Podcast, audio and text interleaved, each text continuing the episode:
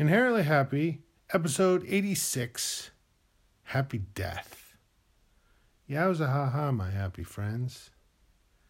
You need a balanced life so you can grow strong. But you also need a balanced death so that you can grow wise. How do you have a balanced death? A happy death? Appreciation and preparation. Death is like moving. You know you're going to move, so sure, enjoy it while you're here, while at the same time planning for your eventual relocation. The next stop may be uncertain, but don't let that rob you of your serenity. There are lots of theories for what comes after our mortal existence. Just pick one that feels right to you. I have one of my own. And like any good theory, I had to test it. For if it were actually true, then where would I find the proof? The evidence that can be discovered by all who seek it.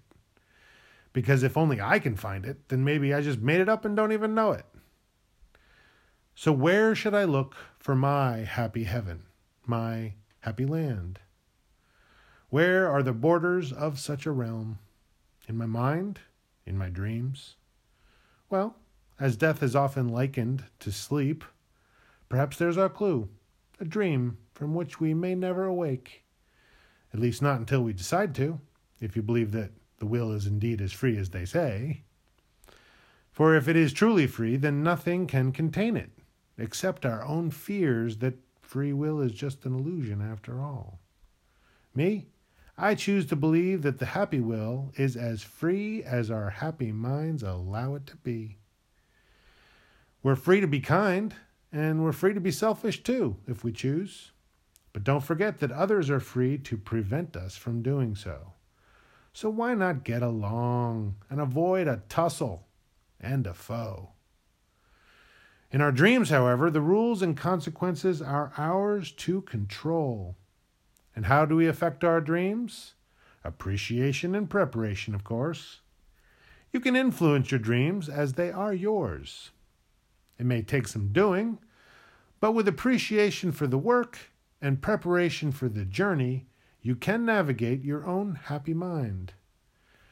The preparation may take some time, depending. I mean, you have to familiarize yourself with your dreams first, after all, before you can start charting a course to Happy Land. Each path may vary. It's not as easy as pointing to a star and heading off. It's something that must be visualized, conceptualized and before you even know it, you'll be there. This isn't a physical trip, and so the where is replaced with the how.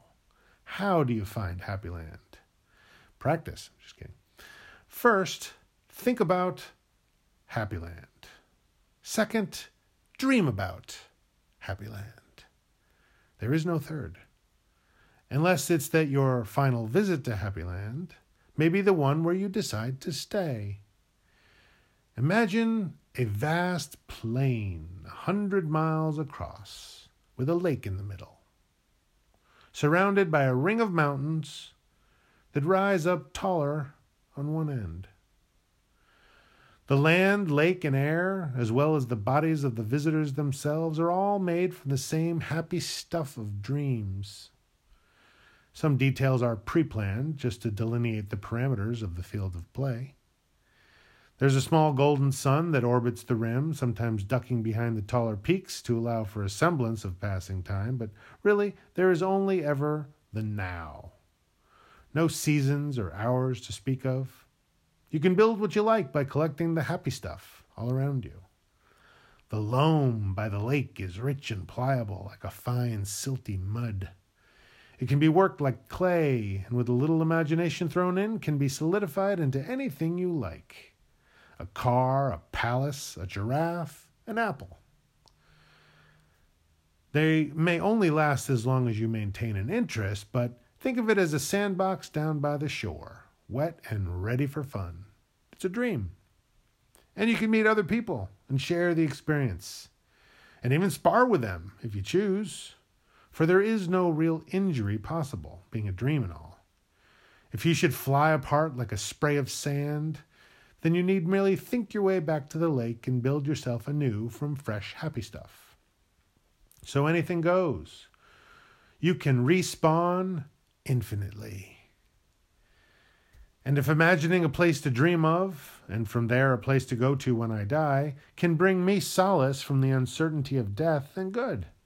That brings me balance and growth and lets me be happy. If you already have such dreams and paradises, then splendid. Balance and growth may well be yours. But appreciation and preparation are important in any case. Ha ha. Yowza.